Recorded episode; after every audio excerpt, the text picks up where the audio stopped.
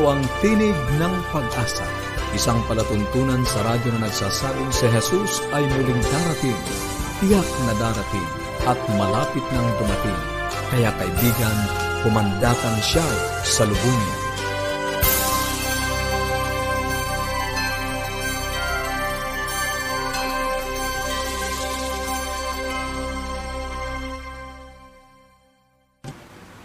Maligaya po ng pag-asang pakikinig mga kaibigan. Ako po ang inyong lingkod, Misty Pontile, para sa Tinig ng Pag-asa na nag-aanaya. Nasamahan niyo po kami sa 30 minutong talakayan tungkol sa ating kalusugan, pagpapanatiling matatag ng ating sambahayan at higit sa lahat sa pagtuklas ng pag-asang nagmumula sa salita ng Diyos.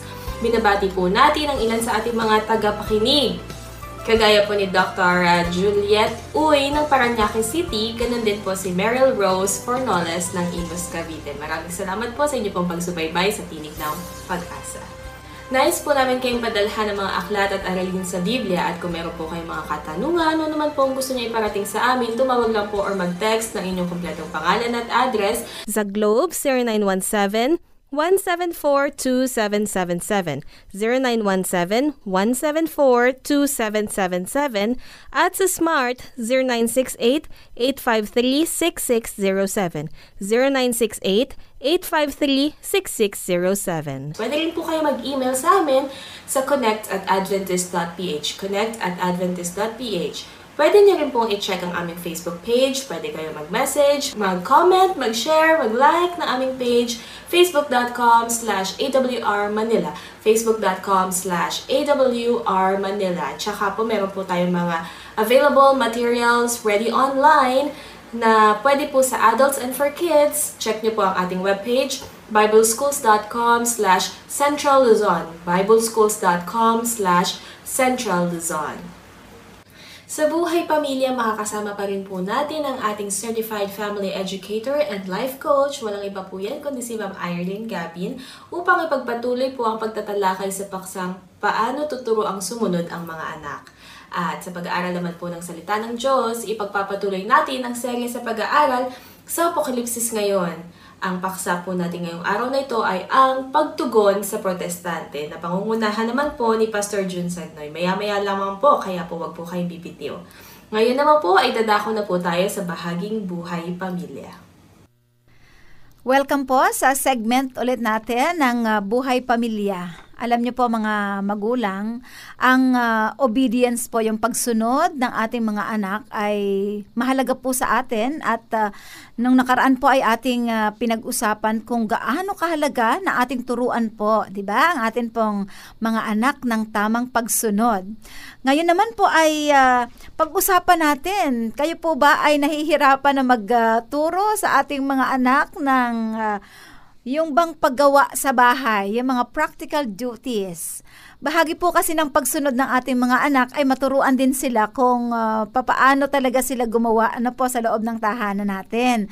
Nakalulungkot naman po kasi na ang ating mga anak malalaki na ay hindi pa natin mautusan, magwawalis lang ng bahay o kaya maghuhugas ng pinggan, ay hirap na hirap pa po tayong magpasunod sa ating mga anak. So, ang atin pong pag-uusap ngayon ay hindi lamang po sa mga magulang, maging sa mga anak po na nanonood sa atin, ay mahalaga na atin pong mapag-usapan kung gaano kahalaga ang mga practical virtues o practical duties. Number one po na atin pong ituro sa ating mga anak ay turuan po natin sila na maging matulungin po, di ba? Ang pagtuturo naman po talaga ay kapag maliliit pa. Mga simple task like, anak, ilagay mo nga ito sa basket, di ba? Ilagay mo yung mga laruan mo sa iyong basket, sa iyong lalagyan. Isosoli mo, anak, ha? So, yun ay mga simple task na pwede po nating ituro sa ating mga anak hanggang makintal na po sa isip nila na yung mga gamit ay dapat ingatan, no? So, ito yung mga pagtuturo sa ating mga anak kung paano po sila maging matulungin. Kasi po, aminin natin, di ba, mga nanay, mga tatay, mahirap naman po talaga na tayo lang yung gumagawa sa bahay. At saka po, ituturo natin ito sa ating mga anak upang sa ganun kapag sila'y wala na po sa ating poder. Alam na po nila, like yung mga anak namin, nung nag-dorm sila, nung high school sila, or nung college, ay kung hindi ko po yun sila naturuan sa bahay, mahihirapan po sila na maglaban ng damit nila o mamlansya, di ba? Mga ganun po na mga simple task lang po hanggang sa sila po ay matuto na talaga. At kapag sila ay natututo na, ay sila na po yung mag-explore kung ano ang gusto nilang gawin. Di po ba? Hindi na sila didiktahan sapagkat naturuan na po natin sila. Ang isa po maganda na maituro din po natin sa kanila yung mga practical. Mga practical na, actually yung mga ituturo po na natin sa kanila, marami naman po talaga ay malawak yung mga gusto nating ituro sa ating mga anak. Hindi lamang po yung mga home duties, maging yung sa kanilang pag-aaral, di ba? Itinuturo din po natin sa kanila yung study habits, yung paggawa nila ng mga assignment, homework, yung mga ganun po, ano? So, ito'y kasama, mga practical po na mga duties na atin pong ituturo sa kanila upang sa ganun, ma-develop po sa kanila yung habit na ginagawa nila yung mga task ngayon na hindi na po sila sinasabihan. Isa mahalagang puntos pa rin po ay i-appreciate po natin yung ating mga anak, di ba? Mami, Daddy, appreciate natin ang ating mga anak kung sila po ay mayroong nagagawang magaganda. Sabihin natin, very good anak, ano? From our heart talaga. Sincere po tayo na sinasabi natin sa ating mga anak na natutuwa tayo na ginawa nila yung halimbawang iniutos natin sa kanila o kahit hindi sila nautusan, ay ina-appreciate po natin yun. Ano po? Sa loob kasi ng tahanan, alam niyo po, yung mga anak natin, di ba, Mommy, Daddy? Lalo na yung mga adolescents, ano? Ayaw nila yung laging paulit-ulit na sasabihan natin sila. So, kung maliwanag po yung instruction natin sa kanila at nandun yung love, nandun yung care na hindi tayo sisigaw sa kanila ay madali po sa kanila ang pagsunod. At alam ko pong karanasan, di ba? Karanasan mo yan, kaibigan, sa iyong mga anak. So, nais ko pong iwan sa inyo ang isang talata mula sa Banal na Kasulatan na ito po ay masusumpungan sa Deuteronomy Chapter 6, ang verses po ay nasa 7 and 8. Babasahin ko po. Okay, sa 6 muna. And these words which I command you today shall be in your heart. You shall teach them diligently to your children, and shall talk of them when you sit in your house, when you walk by the way, when you lie down, and when you rise up. So, you shall teach them diligently. Ganyan ang role natin, Mommy and Daddy, di ba? Ito po ay isang paalaala sa atin upang sa ganon, ang atin pong relasyon sa ating mga anak ay mas maging maigting sapagkat may pagsusunuran pa tayo sa atin pong pamilya. Maraming salamat po sa inyo pong pagsubaybay. Maraming salamat, Ma'am Ay, sa isa na naman pong napapanahong paksa na inyo pong ibinahagi ngayong araw na ito. Naku, alam ko po marami kayong mga gustong i-share na mga insights at mga katanungan na gustong iparating sa amin. Kaya po, wag po kayong mag-atubili. Kunin nyo na po ang inyong mga cellphones at tumawag na po or mag-text sa Globe 0917-174-2777, 0917-174-2777, at sa Smart, 0968-853-6607, 0968-853-6607. Pwede rin kayo magpadala ng mensahe sa ating Facebook page, facebook.com/AWR Manila, facebook.com/AWR Manila, or mag-email sa connect@adventist.ph, connect@adventist.ph. Ngayon naman po ay pakinggan natin ang isang mensahe sa pamamagitan ng awit.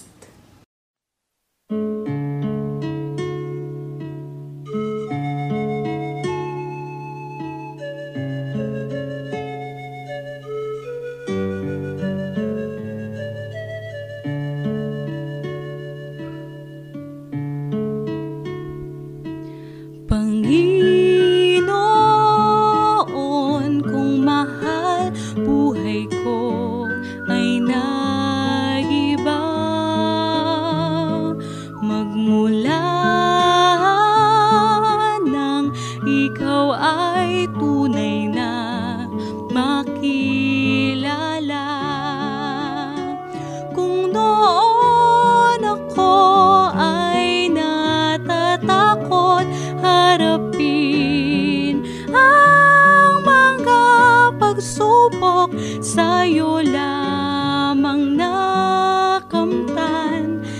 ng kapanatagan.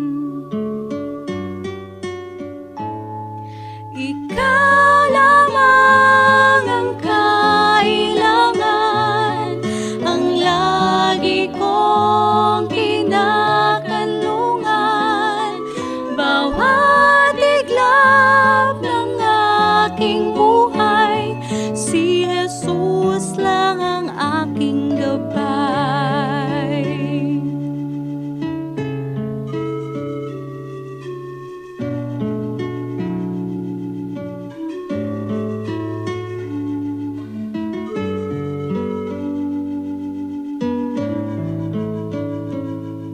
Ang buhay dito sa mundo ay puno ng pangamba.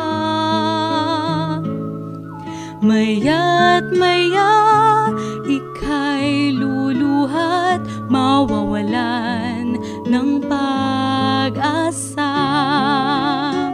Ngunit ngayon na nakilala na ang magpapawi ng lungkot at tusa, tuwa sa puso ay di na maitatago pa.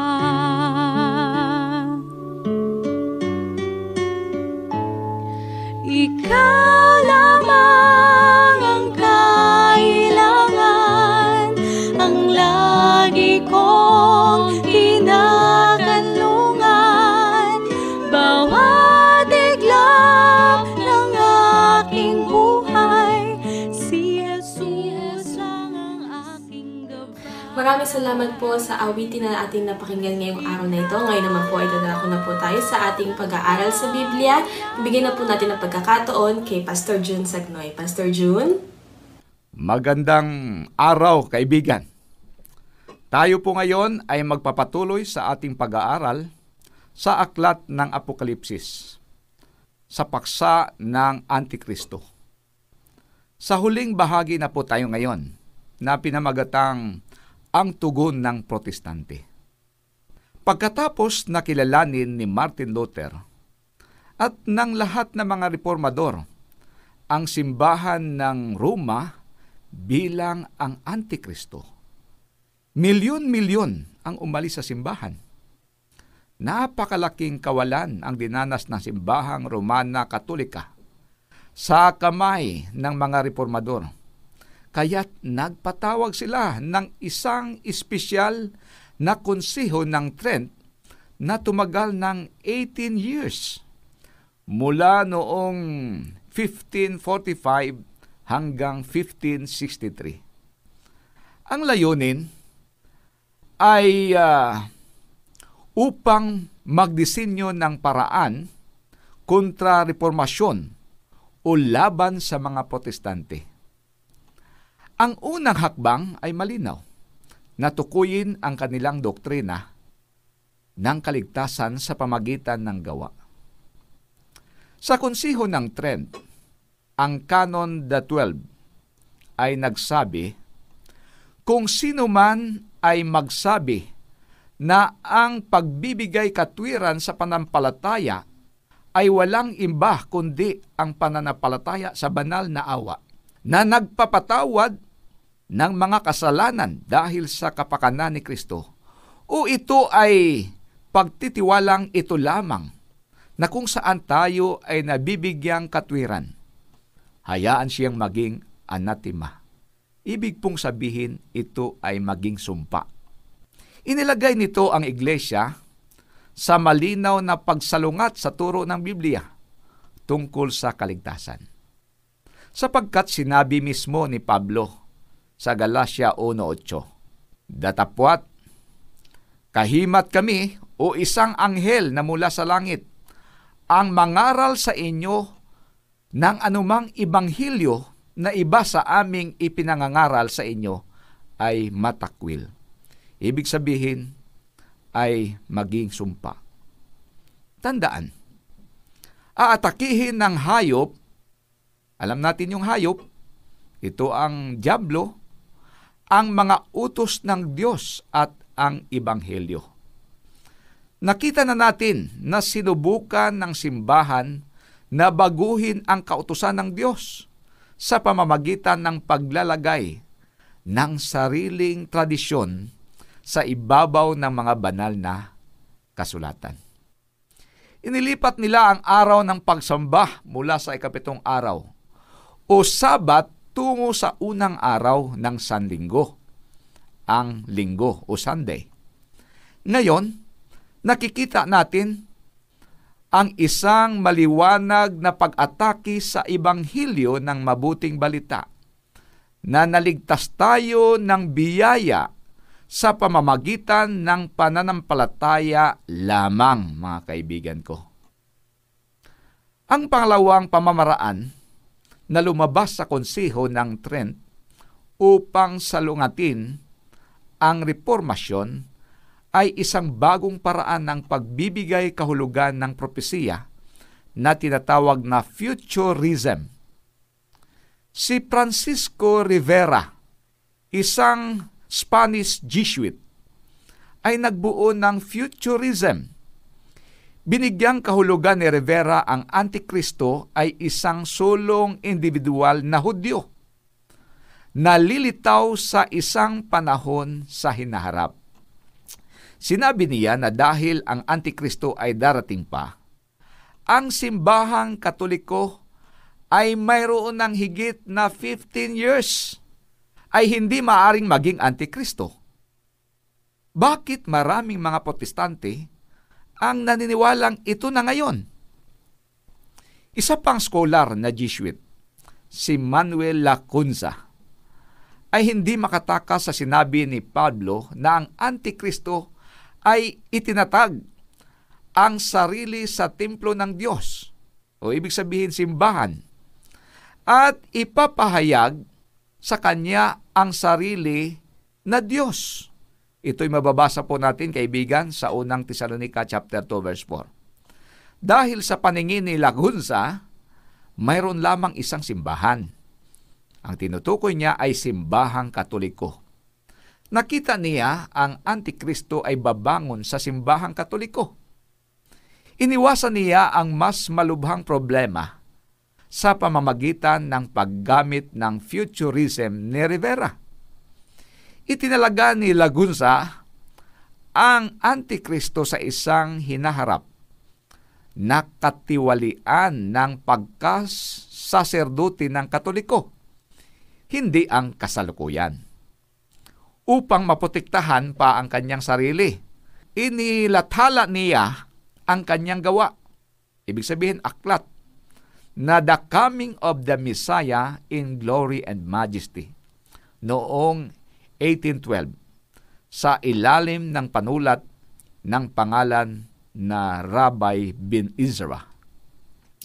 Noong 1826, si Edward Irving, isang ministro ng Presbyterian sa England, ay isinalin ang gawa ni Lacunza sa English. Inisip niya na si Rabbi Ben Ezra ay isang konvertibong Hudyo. Hindi niya alam na ang kaniyang isinalin ay isang aklat na Jesuit.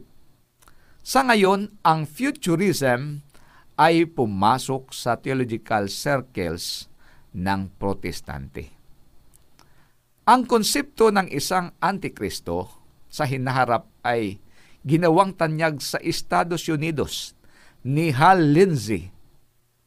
Isinulat niya ang pinakamabiling aklat, The Late Great Planet Earth, na inilabas din sa isang pelikula noong 1977. Ang lahat ng evangelical na Protestanting scholar ay tinanggap ang teorya na nagmula sa mga scholar na Jesuit ng Trent at nabuo ng walang anumang suporta mula sa banal na kasulatan.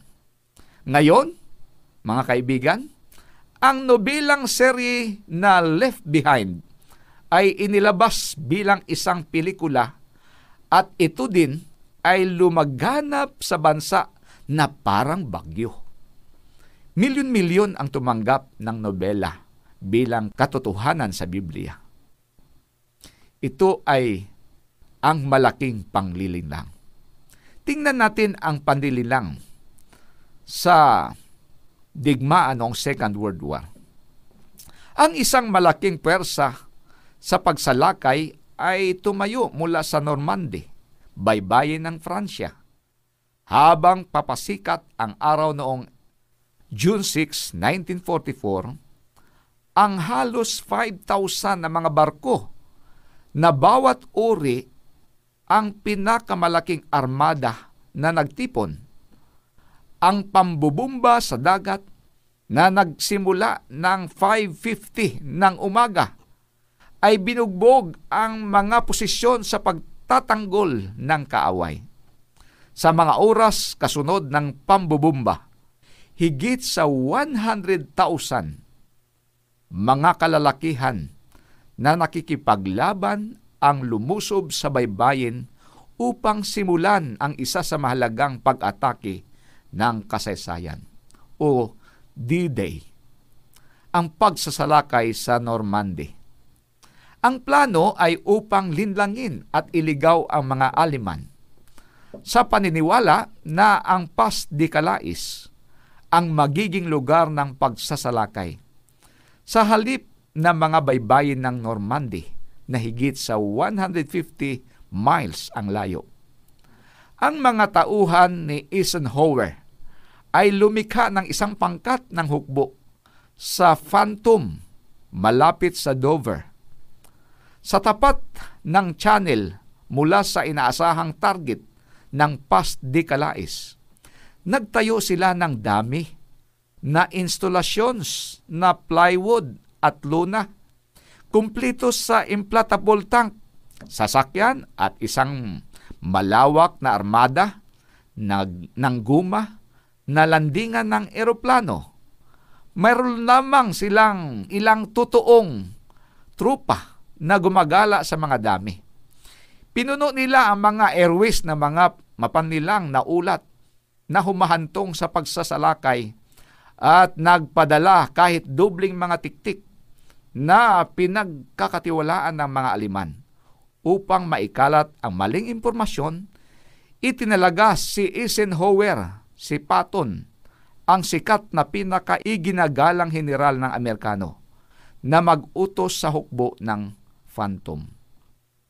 Sa mga linggo bago ang pagsalakay, ang mga kaalyadong airmen ay nagbagsak ng mas maraming bomba sa Deco target kaysa kung saan man sa Pransya.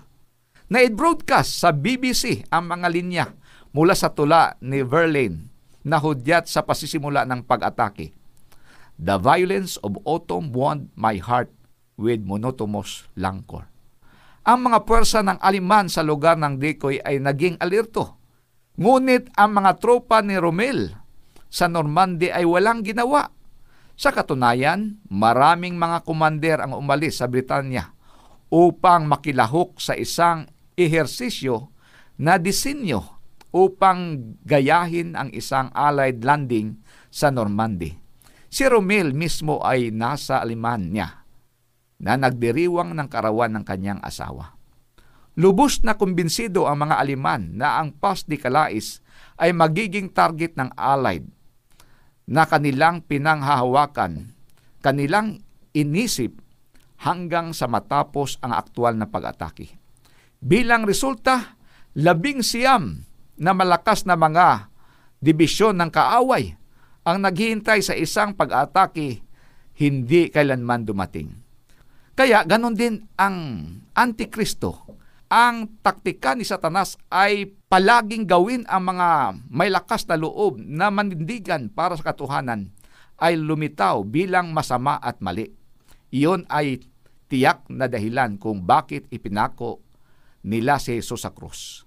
Matapang silang manindigan laban sa mga pampulitikang institusyon sa panahon upang ipahayag ang katotohanan. Tayo rin ay dapat maging katulad ni Jesus. Hindi tayo dapat matakot para sa katotohanan.